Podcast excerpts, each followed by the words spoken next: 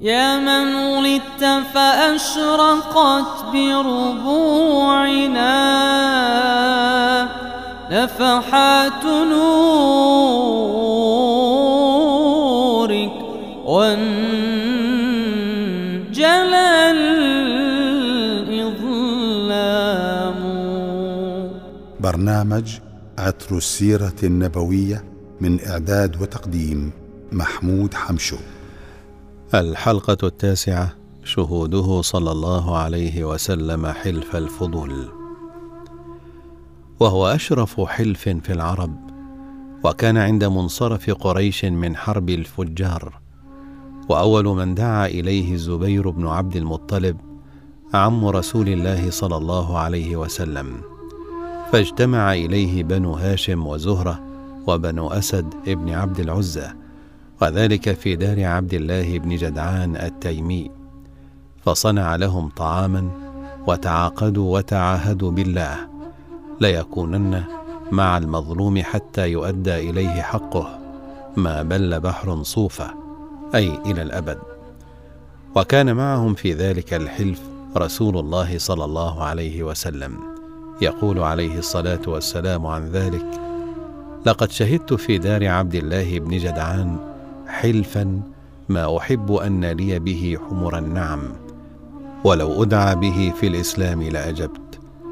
أي لو قال قائل من المظلومين يا آل حلف الفضول لأجبت لأن الإسلام إنما جاء بإقامة الحق ونصرة المظلوم وسمي بالفضول لأنهم تحالفوا على أن يردوا الفضول لأصحابها.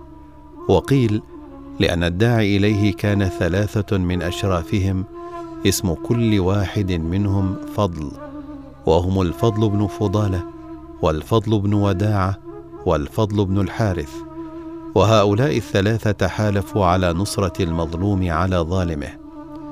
والسبب في هذا الحلف أن رجلا من زبيد قدم مكة ببضاعة فاشتراها منه العاص بن وائل. وكان من أهل الشرف والقدر بمكة فحبس عنه حقه فاستدعى عليه الزبيدي الأحلاف عبد الدار ومخزوم وجمح وسهم وعدي بن كعب فأبوا أن يعينوا على العاص وانتهروه فلما رأى الزبيدي الشر رقي على أبي قبيس عند طلوع الشمس وقريش في أنديتهم حول الكعبة.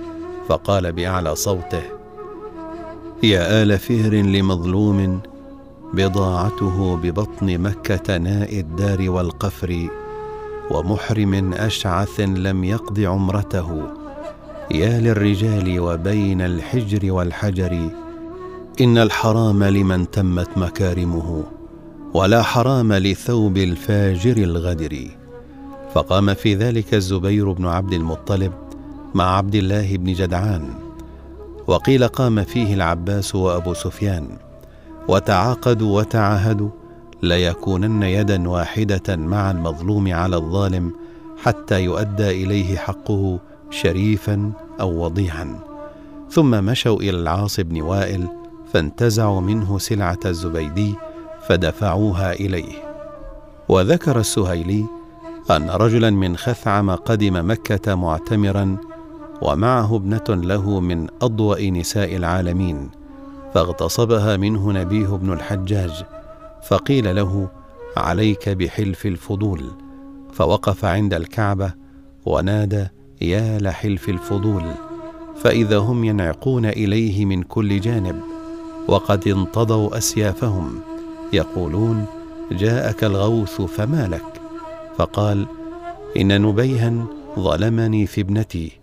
فانتزعها مني قسرا فساروا إليه حتى وقفوا على باب داره فخرج إليهم فقالوا له أخرج الجارية ويحك. فقد علمت من نحن وما تعاهدنا عليه. فقال أفعل. فأخرجها إليهم. صلى الله على سيدنا محمد وعلى آله وأصحابه أجمعين. برنامج عطر السيرة النبوية من إعداد وتقديم محمود حمشو.